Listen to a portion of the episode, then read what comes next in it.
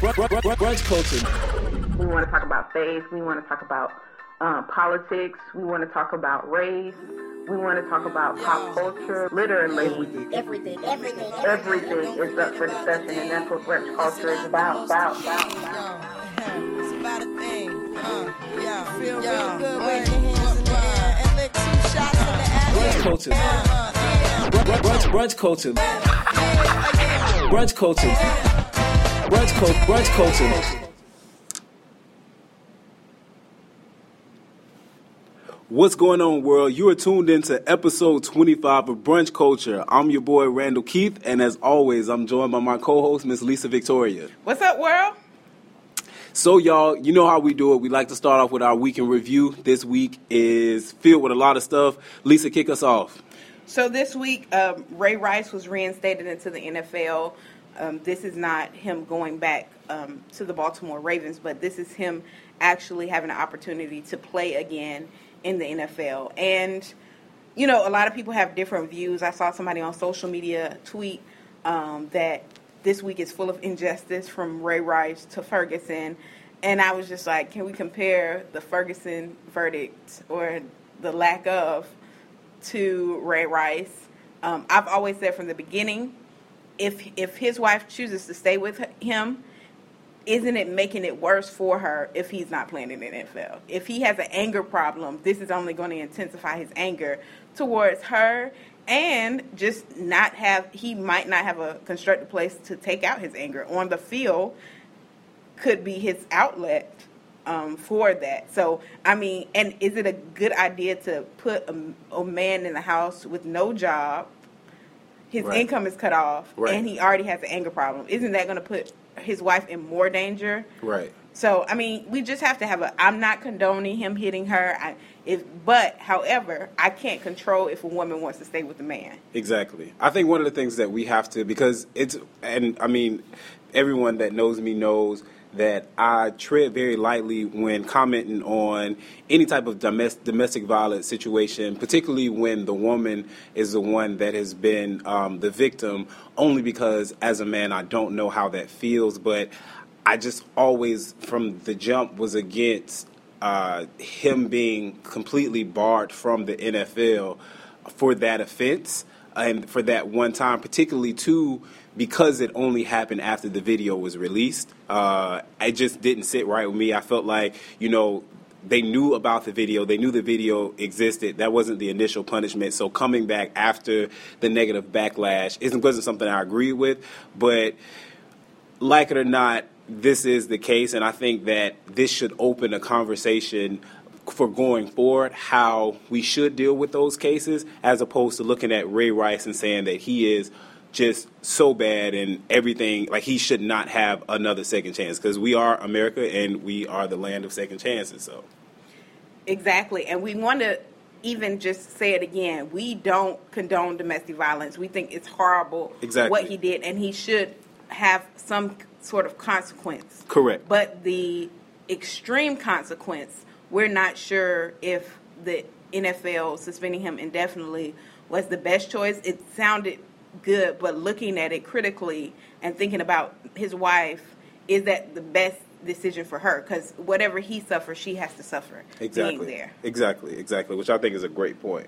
So another big thing that happened this week is Thanksgiving. Uh, Thanksgiving was this past Thursday, and I don't know about y'all, but it felt so good to have my parents' food.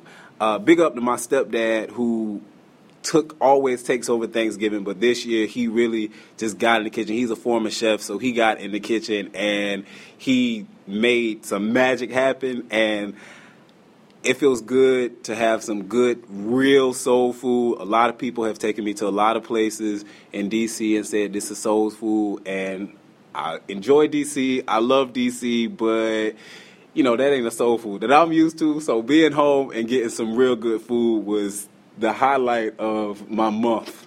I agree. I mean, Thanksgiving for us, our family, every Sunday is like Thanksgiving. Wow. Every Sunday, grandma house, it's a full feast like Thanksgiving. Yeah. So when it comes around, I'm just like, we were literally as a family just here Sunday. Wow. Now Thursday, we're doing it again. So my brother was like, "Hey, y'all want some seafood? we, we kind of just had this." so, Bruh, we just did this. but it was good because you know some family came in from GA, and so it was good to see everybody. Um, but as far as the food goes, I was a little bit opposite. I was just like, "All right, well, let me get this Ooh, turkey." yeah. and it you was blessed. good. You yeah. blessed because uh, it was nothing like some food. But one of the things I want to say is something I actually uh, posted about and actually wrote a blog about this week was the importance of family and relationships. I, I, I think it's great that we have food. I think it's great that you know we have this opportunity to enjoy a great deal of good, good food, but I think that one of the things that we need to focus on and we must focus on, particularly in these times of family kind of being estranged and there have been so many different things happening in the family structure is the importance of maintaining those relationships maintaining a good a sense of the people that love us the people that have rocked with us when we had nothing before we got to wherever it is that we are. And i think it's important that we go back to those places and with those people. And no matter how good or bad the situation or the relationship has been, just be thankful that you have those people and thankful that they're there. Um, it's something that I, I definitely did. I reached out to a family member that I hadn't talked to in a while and kind of had some ill feelings towards, but we sat down, we talked, and we just kind of picked up. And it was like, I appreciate you for you and the role that you've played in my life, and vice versa. And we just moved forward. So I think if you haven't done it this Thanksgiving, um, look forward for next year, but it's always the right time. So make everyday Thanksgiving as you're thankful for life and for where you're at, be thankful for the people that you have, and just move forward with that. Yes, it's nothing more important than your family and friends that are holding you down and that love you. That's Right. so very important. But this week, um, you have to be living under a rock to miss the explosive events this week in Ferguson, Missouri. Yes. Um, they announced that they were not going to indict Darren Wilson. Yes. Um, yeah, let's just let that set in. Right. And he Uh, took so long to announce it. It was just like, bruh, like, um, seriously, go go ahead and let us know what it is, because this all this extra stuff nobody wants to know. Right, and it's something that people had already been preparing for. They had already uh, declared it a state of emergency for the entire month in the city of Ferguson. So uh, they had extra uh, poli- like police force out there, and you know, it was one of those things that was extremely, extremely hard to hear, hard to accept. Um, I just had a very, very rough. I had a rough time dealing with this. Something I'll be very candid and say I was in tears for much of it. I was actually driving down the road when the verdict came, and I heard it over the radio, and I just kind of sat there in disbelief. And as I drove, I was like, you know, I'm good. It's something I expected. I talked to a couple friends earlier, and we had kind of hashed it out, knowing, you know, what was going to happen. But hearing it, actually hearing the ver- uh, the decision, not verdict, but the decision not to indict uh, Darren Wilson, and realizing that this has just been it has been determined that this is not even something that we need to investigate further, that we don't really need to give a true shot at justice. And I know people have different opinions about it. Some people think that this was this is the justice system doing exactly what it did, but as a black male, and I'll speak from the point of being a black male that knows what it is to have someone profile you, that knows what it is to have a police officer profile you, that knows what it is to have a police officer pull you over and pull you out of your car and m- scream at you, yell at you, make you uh, take sobriety tests when you don't even drink, um, and you've expressed to them that you don't even drink, ask you uh, are you high when I've never smoked a cigarette in my life? So it's to go through that simply because I'm a black male and to know that there's no other reason for you to be stopping me for that. it made me question why I do everything that I do. It made me wonder why I'm here. It made me wonder, you know, and just think about it. That could have been me. Those could have been my little brothers. That could have been my cousin. And it was just a very, very uh, touching event. But one of the things that I want to talk about, and we want to talk about at this point, a lot of people on social media, people always have their, their, their thoughts and their opinions and going back and forth. But one of the reigning opinions from those people that think that justice was served in the situation is that black people are overreacting. Black people are on this playing the race card. Black people don't accept the fact that what happened happened and justice was served. And so we want to talk about that. We want to talk about the fact that the question raised the question are black people overreacting? Are we biased? Um, because am I biased because I'm a black man and I'm saying that I've experienced racial profiling by police officers? Am I missing something from the other side? And what do you think, Lisa? Well, I think that anytime you're angry, you can act a bit irrationally. And I think that if anything, I wouldn't say black people are overreacting. I would say that they, in the case of people who are rioting, I don't think that this whole call to justice is overreacting. But I will say that the rioting and the looting black businesses and small black businesses is emotionally erratic. Mm-hmm. And I think, like Martin Luther King said, riots are the language of the unheard. These people aren't heard. And in in the case of them, some people are emotionally erratic, and some people are criminals. I'm I'm seeing people going and and bum rushing the liquor store, getting liquor. That I don't think that has anything to do with Mike Brown. I think Right. they just wanted some liquor. Right. And so you have two people. You have people who are rioting and actually blowing up stuff, not blowing up, but burning up stuff because they are frustrated and they want to make a scene. Because I was reading an article earlier and it was in response to the fact that people are saying, well, black people don't protest for black on black crime. And they list all the protests for black on black crime. They just said, because the media likes to sensationalize things, those things don't get press. Right. So in reality, these people who are doing this know that what it takes for us to pay attention to Ferguson is a radical approach. I'm not condoning their approach, but had this just been a peaceful protest, nothing or no media attention would be on Ferguson. Right. We would still be talking about Bill Cosby. We would be talking about nothing as it relates to Ferguson. The fact, the mere fact, and Michelle Alexander said this, the mere fact that young people pulled together, protested on social media, and coupled with the riots was the was the reason that Mike Brown even got attention in the first place. Because Exactly. this happens all the time. Exactly. So it's not something that's out of the ordinary as far as a young black male unarmed getting killed by the police. But it was the community that rallied together via social media, protests of largely young uh, professionals or young black college students protesting on their social media, and coupled with the riots that brought attention to even get this to the pr- process where they were going to take a serious look at it. The federal Exactly. government would have never got involved had all this not happened. Exactly. And I actually think that's a really good piece to note. One of the things that frustrates me, even when people speak about uh, the looting and, you know, people rioting, it's almost like you start to pull, you want to pull away from the actual issue and focus in on the fact that there are people that are disobeying the law. There are people that are out there not acting accordingly, not acting in a way that is going to, uh, I don't even want to say make a statement because it makes a statement, but it, it doesn't make the statement that we want it to make.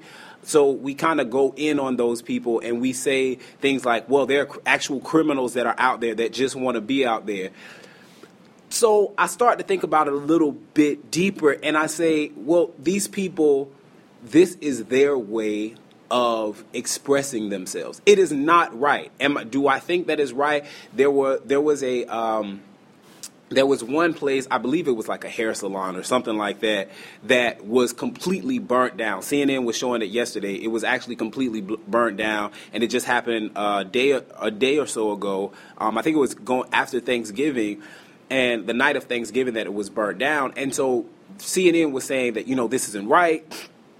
This this this business owner didn't ask for that, but I think that if we look at the opportunity, there's a space. This space was created by this situation, by this injustice, for to give the people the opportunity to loot and to do these things and to blame it on their, their rage. One of the things that, and again, it is not right, but it explains where it comes from. You know what I'm saying? I, I, believe that you know, had we not had this situation, had a decision decision not been made to not indict Darren Wilson, if those people still did those things, we could say that they are wrong. When those people, when when people did it after, right after um, Mike Brown died, it's one of those things that you know that it's not right, and you can even blame those people from it then. But one of the things, and I, I start thinking about this.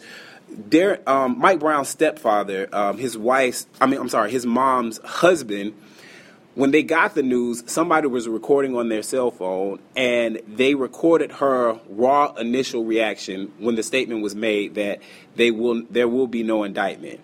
And the stepfather got on the car and he turn he hugs his wife and he says it's going to be okay. Then he immediately turns around and he starts to scream scream, "Burn this bee down. Burn this bee down." Out of anger, out of sheer anger, being frustrated, being upset well, news outlets are now saying that he is single-handedly responsible for all of the looting that happened. Had he not said that, people wouldn't be wouldn't have done that. And so, in the interview that CNN did with Mike Brown's mom, she explained that it wasn't right what he said, but you have to understand that he, in essence, has lost a son, and he's been told that the death of his son means nothing. It's not even important enough for us to investigate it. So that's his natural initial response. He never looted. He never went to do anything um, that was violent. But his initial response was, "This is just how I wanted to feel." Now, is it right? Is it wrong? No, but this is somebody capturing his raw feelings. And so I think I say all that to say when we think about the the, the people that are out there looting, we do have to realize let's not just make them, let's not demonize them, but let's bring a human factor and say that some of these people may very well be doing this from a sta- the, the position of I want my voice heard. I want them to listen to what I have to say. I want them to know that I matter. Is it the right way? No. You know, do we need these people to actually stop so we can make a statement? Absolutely. So I'm not advocating for violence, but I want us to think, I think it's easy to just write them off as being criminals, but we have to really think about what gets a person to that point, what gets a person to that place. And I think that's just one of the things that we have to realize and think about. Yeah, and I think too, I mean, there's a, a lot of responses. Uh, Fox News aggravated me to death Ooh. with what they gave, and some of the people on CNN too. I was just like, really. But I mean, one of the things by pop culture happy phenomenon, Pharrell Williams said he had his two cents to add to the debate, and he basically said that uh, Mike Brown asked for this because of the uh, the behavior he displayed in the convenience store, and him kind of pushing the convenience store clerk showed that he was just violent by nature. And so Officer Darren Wilson was basically defending himself. And so that basically suggesting that black people are overreacting because Mike Brown deserved this. It was it's kind of made me think of the argument of um, in the uh, Trayvon Martin case when they said he was armed with a sidewalk. Yeah. Um, yeah. This whole idea of I if I show aggression, I deserve to die. Now, granted, I'm not I was not there. I cannot see all things. But I'm simply saying that the lack of an indictment, the lack of even investigating or putting a Darren Wilson on trial, we all know that the law is rigged for police. They they they have an out because they're the po- police and, I, and I, yeah, and I understand. Yeah a lot of people out here uh, to give a balance to it. There's a lot of men out here, black and white, who don't respect authority. There's a lot of women who don't respect authority.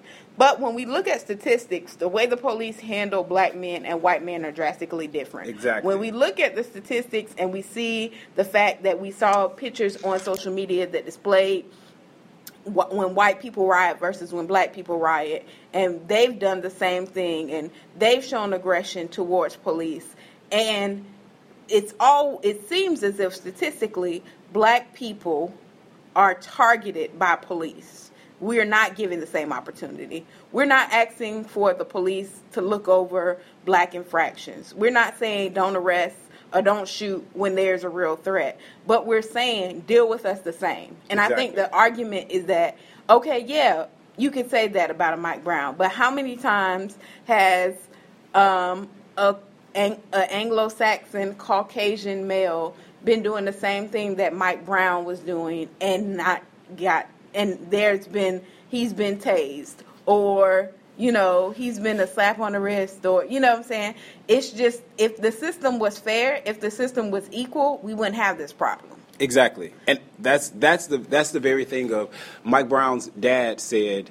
The question was asked: If your son was white, do you believe that we would be sitting here right now? That the outcome would have been the same? Do you f- believe that he would have been shot, and not only shot, but shot in the number of times that he was shot, shot in the manner in which he was shot? And the dad said, absolutely, without a shot, a, a shout, a shadow of a doubt, that he wouldn't have. This would not be the case. And I think that goes into we have to realize that there's a there's a lack of humanization of black men. Black men are naturally seen as a threat. We are not seen as productive citizens, particularly when you think about it in the community that he was in.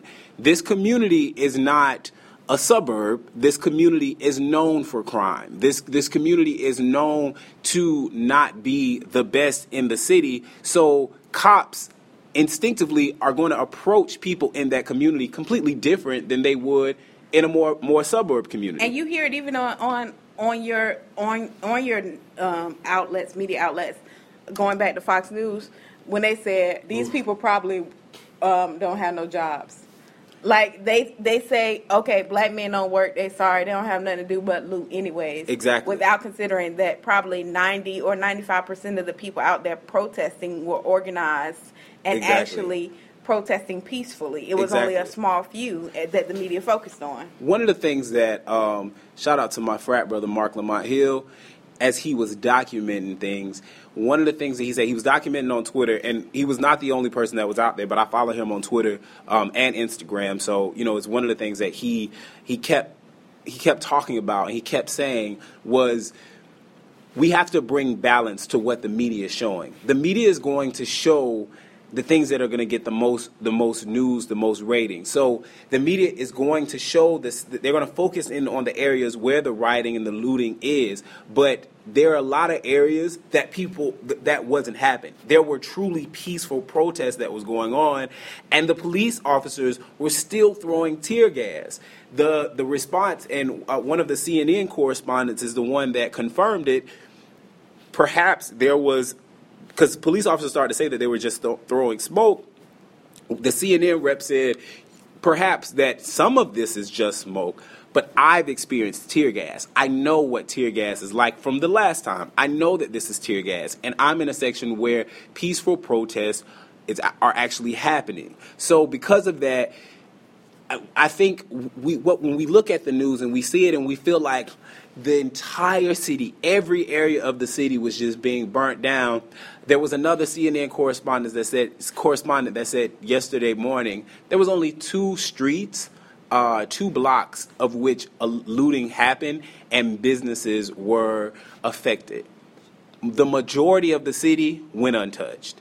And so, as she and I don't even know if the the CNN the the producers knew that this was going to be her response. She was actually on the scene, but she was like, you know, let's not let's recognize the fact that for the most part, the city still is operable. It's still intact. There are certain places and some businesses that were affected negatively, but for the most part, everything in the city, I think the, news gave us this perception that the city was just burnt, completely burnt down. It was everything was torn. There was no stone that was untouched, but the, the majority of the city wasn't. So I think even in looking at that, we have to understand that there was a lot of pe- peaceful protests that were going on, and we again we have to not get deflected by the the the, the flames and the smoke of one small area, and really focus on what the issue is and understand how we can move forward from that. Yeah, and I again going back to Fox News because I watched them for like two Ooh, hours and I got so stop. ticked. But they said these race um, baiters and Al Sharpton and Jesse Jackson, as if Al Sharpton and Jesse Jackson's voice ignited this firestorm. If they knew anything about the black community, Al Sharpton and Jesse Jackson were a byproduct of what already was going on. Exactly. Al Sharpton and Jesse Jackson show up when there's actually something going on. They don't incite it. I mean, they may make comments, but in reality, I don't think that many people were listening to what they had to say. Right. I mean, just as a community, they don't have the power that a Martin Luther King has, and they don't have their their call to action doesn't reach a lot of African Americans, and the the people in Ferguson, those um, people who were uh, rioting, I don't think. I, ha- I doubt that Al Sharpton or Jesse Jackson's words were in their mind. I was gonna say I think I think Al Sharpton and Jesse Jackson still have reach, but I feel like the reach that they have is not the reach of the people that were actually causing the problems. Yeah. So the outlets that Al Sharpton's on in MSNBC, you know, Jesse Jackson makes a lot of appearance on major mainstream news outlets. The people that the, the the profiles of those individuals that were looting, that weren't peacefully uh, organized were not people that are plugged in to those outlets are not people that are plugged into those ways if you did one of the things uh, if you watch the Iyanla Vanzant uh, special when she went to Ferguson which again I was kind of like uh but one of the things that you know you can note from that special was she realized we need to go to the hearts of uh, of these these you know po- impoverished neighborhoods. Because those are that's the place where people don't feel like they don't have a voice.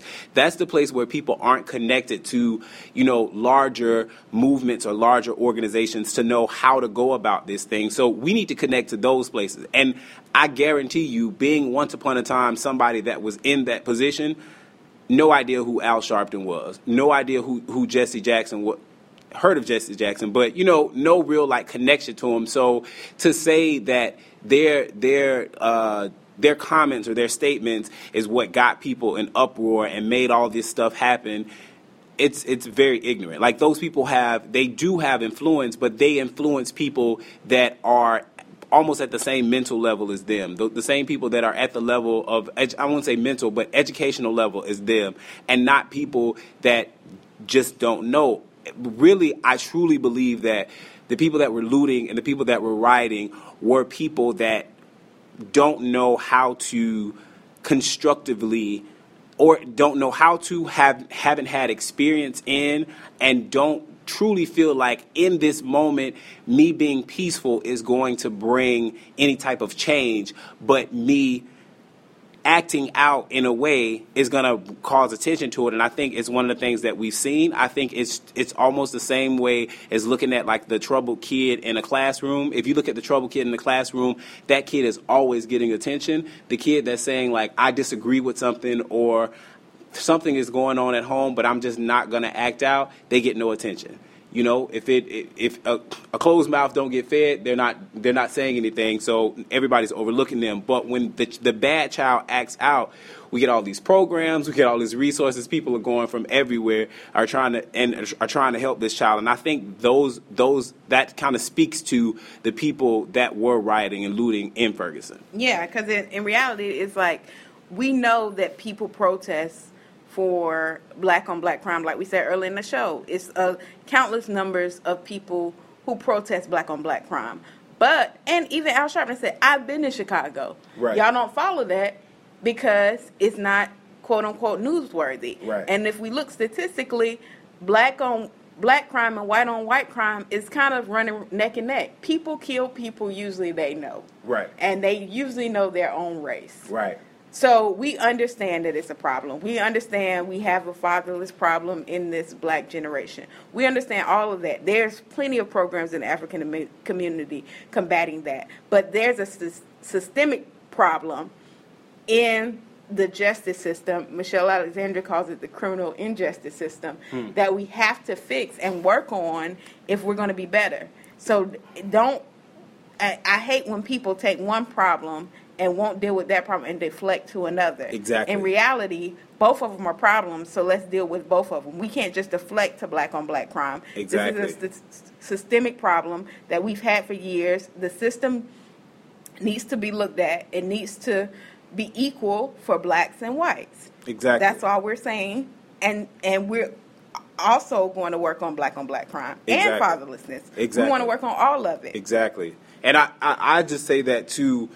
I know people like to say that we're in America and we live in America and everything is not about race and yada, yada, yada, yada, yada. Particularly those black people that feel the need to say that they are educated enough or they are differentiated from the rest of the bunch that just are Al Sharpton followers that feel the need to post and make these public statements also our celebrities that say, well, we should be doing this for black on black crime. Well, check check this. When's the last time you did something for black on black crime, right? If you felt this way, why wasn't this an issue before this happened? Don't wait until there is another issue that people are passionately trying to attack to feel like you need to stand on the outside and oppose it you think it makes you look smart, but you actually look extremely stupid. And what I always want people to understand is please don't forget that you once upon a time, before you got your money, before you got your success, before you got your accolades, you were once upon a time just a regular old black person that people wrote off as being just another regular old black per- pe- person. So because you know what it is to be inside that bubble and inside that community,